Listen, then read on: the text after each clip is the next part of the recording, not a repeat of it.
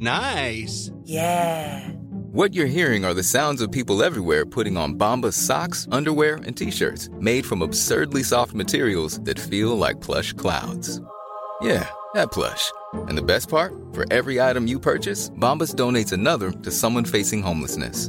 Bombas. Big comfort for everyone. Go to bombas.com/ACAST and use code ACAST for 20% off your first purchase. That's bombas.com/ACAST, code ACAST. Hey, I'm Ryan Reynolds. At Mint Mobile, we like to do the opposite of what Big Wireless does. They charge you a lot, we charge you a little. So naturally, when they announced they'd be raising their prices due to inflation, we decided to deflate our prices due to not hating you. That's right. We're cutting the price of Mint Unlimited from $30 a month to just $15 a month. Give it a try at mintmobile.com/switch. $45 up front for 3 months plus taxes and fees. Promo rate for new customers for limited time. Unlimited more than 40 gigabytes per month slows. Full terms at mintmobile.com.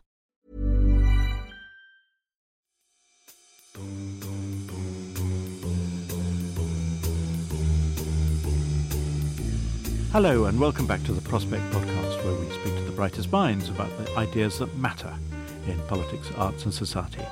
I'm Alan Rusbridger, I'm the editor at Prospect, and today I'm delighted to be joined by one of Prospect's contributing editors, Matt d'Ancona, who's an award-winning journalist, author, editor of The Spectator and former deputy editor of The Sunday Telegraph. And today we're going to be discussing the cover story that Matt wrote for the most recent issue of Prospect, how centrism became a bad joke, which reflects on how political centrism died in the 2010s and what it might take to revive it.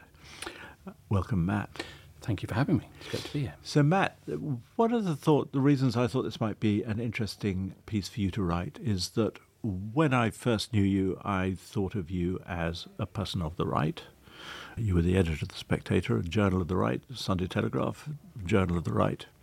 And yet, I suspect a lot of your old friends now see you as dangerously of the left.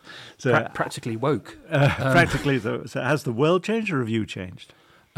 Well, I think I'm sure I've changed. I mean, I think it's pretty poor if, as a journalist, you don't undergo some change over the decades, because the world changes around you and the problems of the world change. So, I'm sure I've changed, but there's no doubt that you're right. I mean, when we first knew each other, I probably would have called myself centre-right, and the people I kind of knew and talked to, for column writing purposes particularly, were the people who later became the conservative modernisers, and in many respects they were disciples of Tony Blair. You know, they'd seen the power of a sort of centre-left settlement and how electorally appealing it was, and they wanted to steal some of that magic for a Conservative Party that was regarded as harsh, uncaring, uninterested in the lives of the less well-off. And out of that came, first of all, Michael Portillo's failed leadership bid, and then David Cameron's successful leadership bid, and eventually his coalition government. And that described a sort of era in Conservative politics where it seemed to me it was I work on the basis that it's a good thing to have as many sane parties around as you can. And so as much as people look back on the Cameron era now as a disappointment in many respects, at least, you know, it tried to engage with environmentalism, equality of marriage, and so on. But that all changed dramatically with the rise of the UK Independence Party, the rise of Europe, and the response to the financial crash in 2008, 2009, which we can perhaps go and talk about.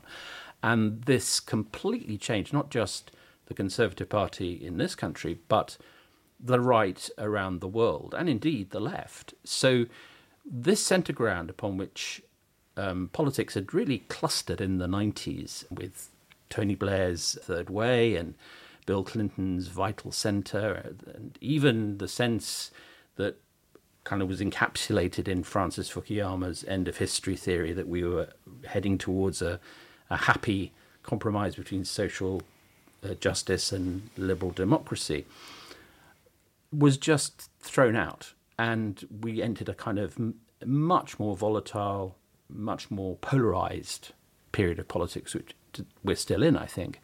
And technology played a massive part in that, but so too did the issues that were prevalent in people's minds. And I think centrists, the train rather left the station, actually, and we're still in catch-up mode on that.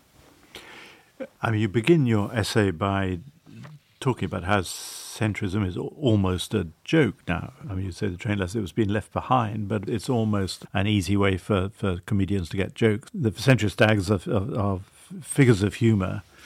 It's happened in a remarkably quick time. It has. I mean, my first child was born in 2001, and I would have declared myself proudly a centrist dad then. Now it is a punchline, and I think that tells us a lot about where politics is at the moment. Centrism is seen as a loser's creed, and I think part of that is its very strong association in the popular imagination with the Remain campaign of 2016, which, like it or not, failed, and failed badly. And centrism has become, in this country in particular, associated with that indelibly. And so to talk about being a centrist leads almost immediately and slightly wearily to discussion of Brexit, rather than all the other aspects of centrism that one might enumerate. And we should remind ourselves that there are still centrists around. I mean, I guess Starmer would call himself a centrist. Yeah. Biden would, Macron might. But not as a badge of honour. I mean, this is the interesting difference, is that you go back to the Clinton-Blair ascendancy in the 90s, and it was a something that people proclaimed. You know, they were in the centre ground, and that was where you should be. Now, to be a centrist is something a little bit more. People are a bit more recessive about it, and it's not something that many people talk about very much. I struggle to find quotations from Starmer, for example, who is, as you say, undoubtedly a centrist if he's anything, describing himself as such. It's interesting. Can we just, before we go forward, go a bit further back to, you quote Harold Macmillan, his book The Middle Way, published first in 1938, reissued in 1966. I mean, a lot of people read that and are quite surprised at a leading Conservative politician who became Prime Minister at quite radical centre-left ideas almost. But it was Thatcher the standout exception to a general rule of centrism since the war? Well, what happened, I suppose, was that after the war, given the horrors of the war, and specifically the atrocities of Auschwitz and the carnage of Hiroshima and Nagasaki, there was a natural taste for moderacy, decency, internationalism, the rule of law. So there was a kind of centrist temperament then. And also, immediately after the war, there was the Cold War, which was another binary between two very different economic and political systems, and this was a nuclear-armed conflict, and one where to be a centrist, as Macmillan was, had a great appeal, because the point Macmillan makes in that book is, conservatives of his stamp don't choose between social justice and capitalism. They insist upon finding a happy mean. And that had appeal on the right, the centre-right, but it also had appeal on the left, centre-left. That said, Thatcher was, in a way, a kind of massive disruptor of what had become quite a cosy consensus, so-called Butskillism, named after Rab Butler, a former Tory education secretary, and Hugh Gaitskell, former Labour leader. And along came Thatcher and said, no, this consensus is leading us as a nation into perdition, and we need to be doctrinally clearer and stronger and less inclined to split the difference. Intellectual guru Keith Joseph actively resisted the phrase the centre ground and preferred what he called the common ground, which I think meant the sort of inherited values of the nation. And Thatcher changed everything, and it's in a sort of almost a redundant thing to say, it's obvious. One of the things she did was force a split in the Labour Party between those who believed that socialism was still the answer and famously the Gang of Four, Roy Jenkins, Shirley Williams, Bill Rodgers and David Owen, who left in 1981 to form the Social Democratic Party, which then later merged with the Liberals. And so you had, up until Blair, really, and his close relationship with Paddy Ashdown, the late leader of the Liberal Democrats, a fatal division in the centre-left, which helped the Tories stay in power. But the key, of course, was that Tony Blair himself was a centrist, and proudly so, and talked a lot about occupying the centre ground and Labour being the party of the centre ground and the party of, you know, the British people as a whole. And he was quite happy to borrow methods and techniques from Thatcher, but the politics was different. It built upon Thatcherism, but it had a strong social justice dimension. And it seemed at that point that centrism had prevailed. And I remember vividly Tories in that sort of high season of Blairism really thinking, can we ever actually beat this person and this sort of new consensus? Because it's got the lot. It's got strong leadership. It's got social justice, public investment, but it's also clearly regarded with respect by the key individuals in global capitalism. You know, how does Toryism get round this? So that was a very strong moment for the centre left. Starmer is, and indeed as we're recording this, it's in the wake of a reshuffle of the Labour shadow cabinet, which has really reasserted the Blairite faction within the Labour Party. He's got more Blairites than Blair, somebody quipped yesterday. That's actually probably true. I mean, other than Angela Rayner and Ed Miliband, all of the prominent positions in the shadow cabinet are now occupied by people I would call Blairite. And that matters because we're in the countdown to an election. We don't know when it's going to be.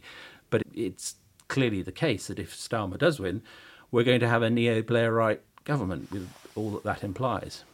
Let's go back to 2008, the financial crash, because that's really what you pinpoint as the moment where the centrists were caught flat-footed and didn't really predict the fallout from that seismic event.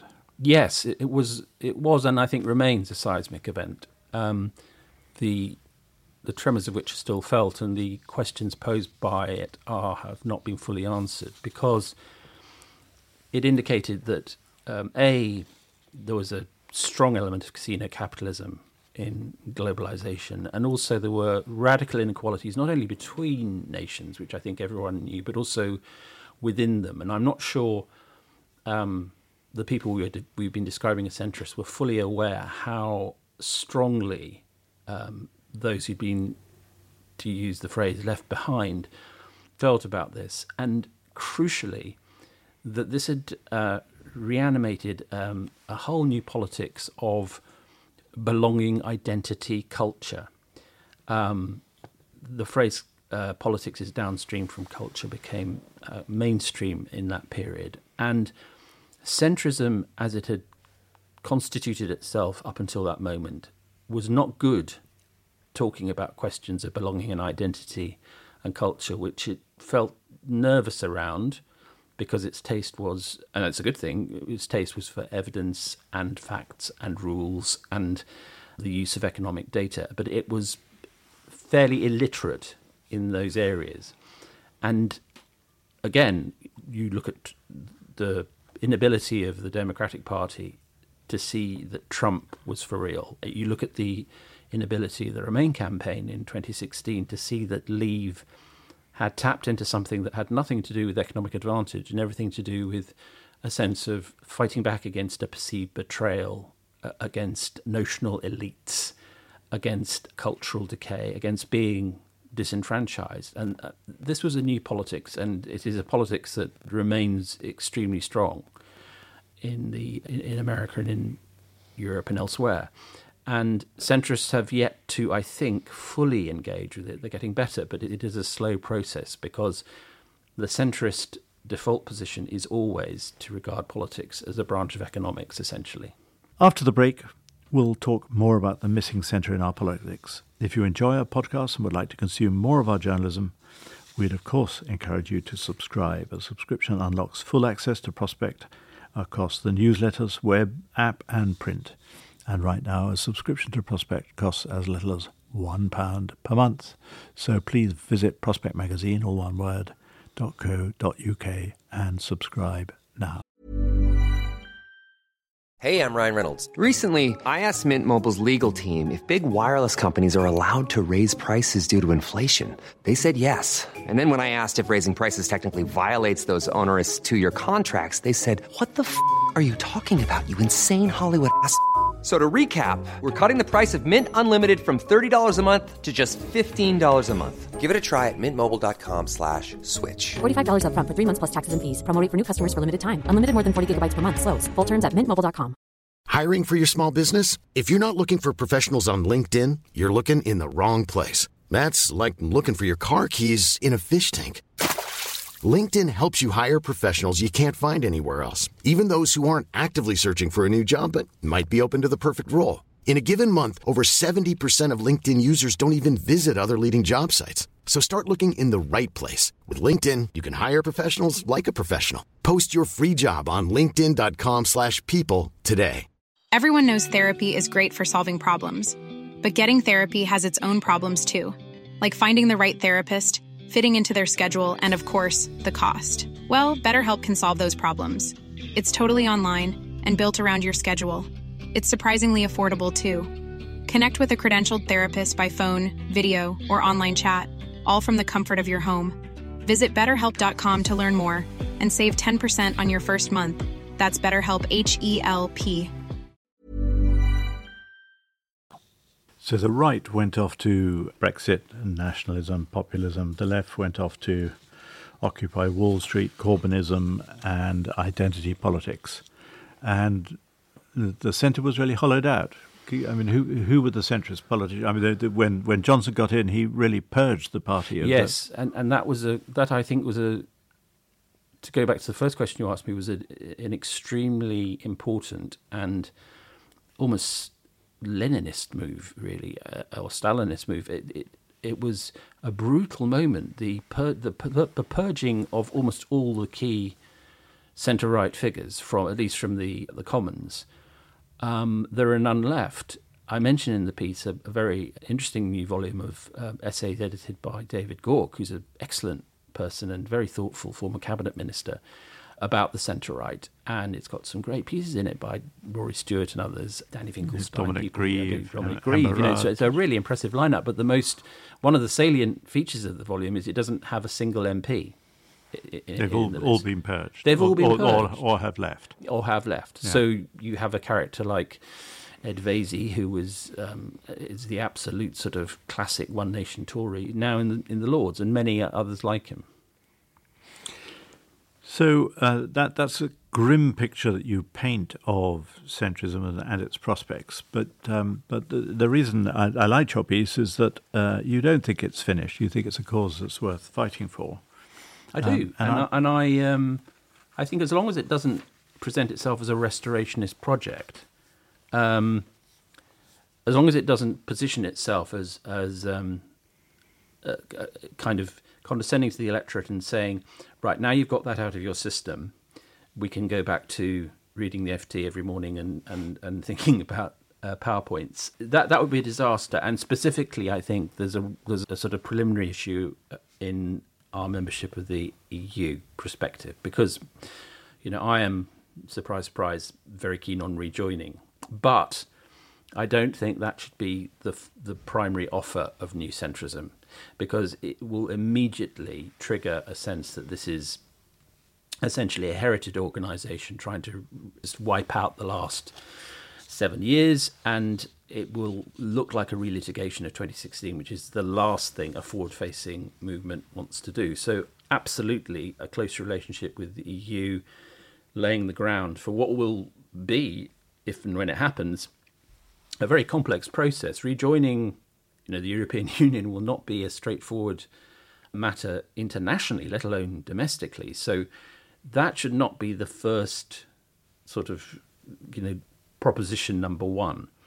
I think what's extremely important too is that I hear a lot about, and I have heard for so many years about the pendulum swinging from left to right and back again. And one hears it now, which is that 13 years of Tory rule, the last sort of phase of which have been comically disastrous. And again, we're recording this in the midst of yet another kind of fiasco, this time over aerated concrete rock in not only schools, but hospitals and other buildings that are part of the public estate. And there's a sense of an ending, sense of a period in Conservative history drawing to a close. But the victory of, it's not enough to expect the electorate to sort of swing back towards the centre. That's not how, certainly not how modern politics works. Modern politics is much more volatile. So you have to assume that you're fighting, which I think you should anyway, but you have to assume you're fighting for every vote, you're fighting for every seat, you're not relying on some, the arc of history, so to speak, whose existence I'm increasingly sceptical about. So that kind of hardcore realization, I think, is essential. But the good stuff is to sort of look at the scene and do what successful political movements always do, which is what are the questions? So in 1979, Thatcher identified the key questions, which was sort out the economy, tame the unions, and fight the Cold War. In 1994, Blair said, we need to marry social justice to capitalism, which was the right question, because people were fed up with the harshness of conservatism but wanted to maintain economic competence, in which Gordon Brown incarnated. What are the questions now? Well, they're not what they were back then, and not what they were in 1997. And this is where I think that there is a limit to the idea of a neo-Blairite centrism, which is that the questions now are much bigger. They involve long-term vision. They're questions like, what do you do about the climate crisis? What do you do about raising more money for the public services without impoverishing people in their income? What do you do about regulating technology? What do you do about the whole question of what the Tories have called rather feebly levelling up, but is actually a real issue? The gross inequalities between different parts of the country and even within small parts of the country, within a town like London, the inequalities are huge, and no one has yet really embraced this. And then we move on to the challenge of global security post-Ukraine, and so on and so on. There are limitless social care, I should have mentioned. There's a really, really vivid and clear list of practical, crunchy policy questions, which is what centrists are good at. And I think that if they can be honest about the difficulty involved, because one of the scourges of populism is a disinclination to be honest. It's not an honest approach to politics. It's all about blame, which is why Rishi Sunak, who looks like a centrist and ought to be a centrist, given his pedigree as a sort of Stanford Business School, Russell Group University graduate and so on, banker. Actually, he has borrowed some of the less reputable aspects of populism with the Stop the Boats campaign, because it's an easy win way of blaming helpless refugees for problems that have nothing to do with them. I think that approach, though it has a certain amount of operational effectiveness, in the end it doesn't solve anything. And I think that it may be reaching the end of the road, which is where the practical radicalism of the true centrist comes in. But it requires a level of honesty, which really is going to be very hard, because we have reached a point of polarisation in political culture where being candid with the electorate is very difficult. What can these new centrists learn from identity politics? Well, to talk about, I'm happy to identify as a liberal in every sense. And a lot of the people I admire and talk to are very, very hostile to identity politics. And the reasons they cite are partly correct, which is a lot of identity politics is just about digital scolding and endless arguments about who's entitled to speak about what. And this is that is a dead end for the progressive movement. However, I think it's not enough to just dismiss the social justice movements that emerged in the last decade, Me Too, BLM, the environmentalist direct action groups, and so on, because what they all have in common is that they are a reproach to liberalism and universalism and meritocracy, because what they're saying is, you know, that approach to the world has not succeeded in helping us as groups. You know, the reason we are, to take BLM, the reason that we are doing this is because all your claims to be colorblind, to be indifferent to ethnicity, don't stop, in America, cops from shooting us. And in this country, you know, the figures are quite clear about the stop and search being much, much, much more affecting young black males and so on. I mean, there are a series of pathologies that they represent that no progressive movement, centrist or otherwise, can, I think, honestly ignore. I like Stacey Abrams, the American Democrat's formulation of an identity-conscious progressivism. So she's not asking for politics to be cantonized into a sort of series of tribes, but she is saying you can't be left of centre anymore, or indeed centrist, without acknowledging the force of some of these arguments and taking stock of them and absorbing that into your legislative programme. And I think that's right. Your final recommendation for these new centrists is don't be wimpish.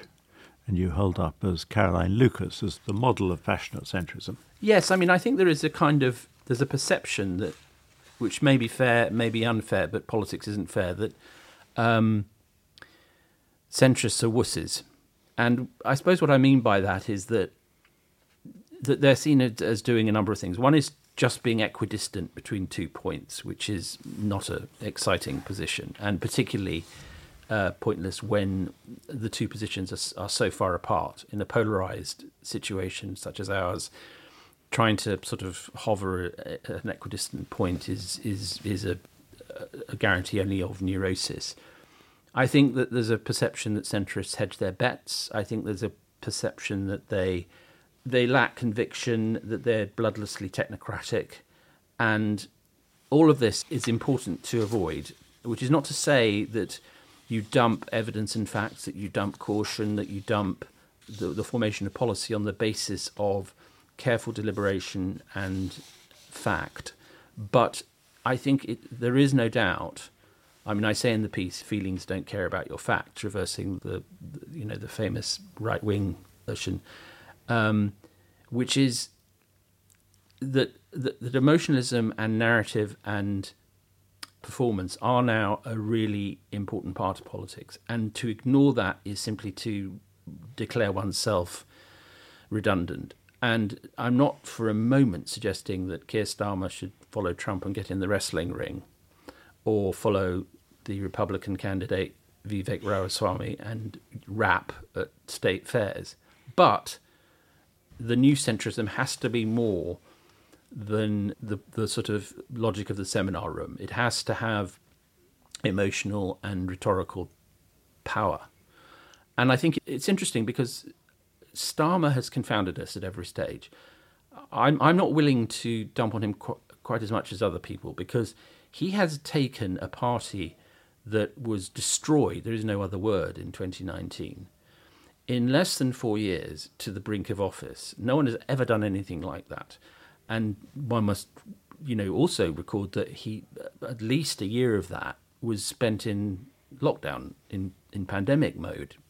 So he's doing something right, and he has gone through a series of iterations. So we'll see if he does become Prime Minister, whether he steps forward, he steps up to the plate, but he has to. It won't be enough to say, right, the crazy Tories are gone and now we can return to a sort of technocratic style of government. That won't be enough. There are people out there who, I mean, as I say in the piece, you know, telling someone whose child is hungry to be reasonable is not a, a wise approach. And the stakes now are very high, and centrists need to acknowledge that and acknowledge the sense of grievance and the scale of the challenge, I think. They don't need to be afraid of being seen as radical. I think that there's a sense that people say often what we need now is a period of boring leadership. I don't think that's credible. I don't think people do want boring leadership. I think what they want desperately is to be inspired and to have a form of politics that inspires them and, crucially, that they can trust. And I think that there's a lot that a new Labour government, a Starmer-led government, can do to clean up Westminster, actually, at very low cost, because the first and biggest challenge for him and for his colleagues will be to renew that trust, because it is in the gutter. Thank you so much, Matt, for joining us and for this fascinating discussion and for a fascinating piece which is on the cover of the Prospect magazine that's now on the newsstands. For listeners at home, if you enjoyed this podcast, why don't you go and grab a copy of that latest issue of Prospect, which includes Matt's essay plus Lizzie Porter on how Bashar Assad has been brought back into the fold. We've got Barry Eichengreen on the future of globalisation and Samira Shackle on Norma Percy, who is the best documentary maker I bet most of you have never heard of. And while you're here, why not subscribe to Prospect Lives, which is a monthly series of audio diaries from our family of seven writers at the back of the magazine, including Sheila Hancock, Alice Goodman and Mike Brearley.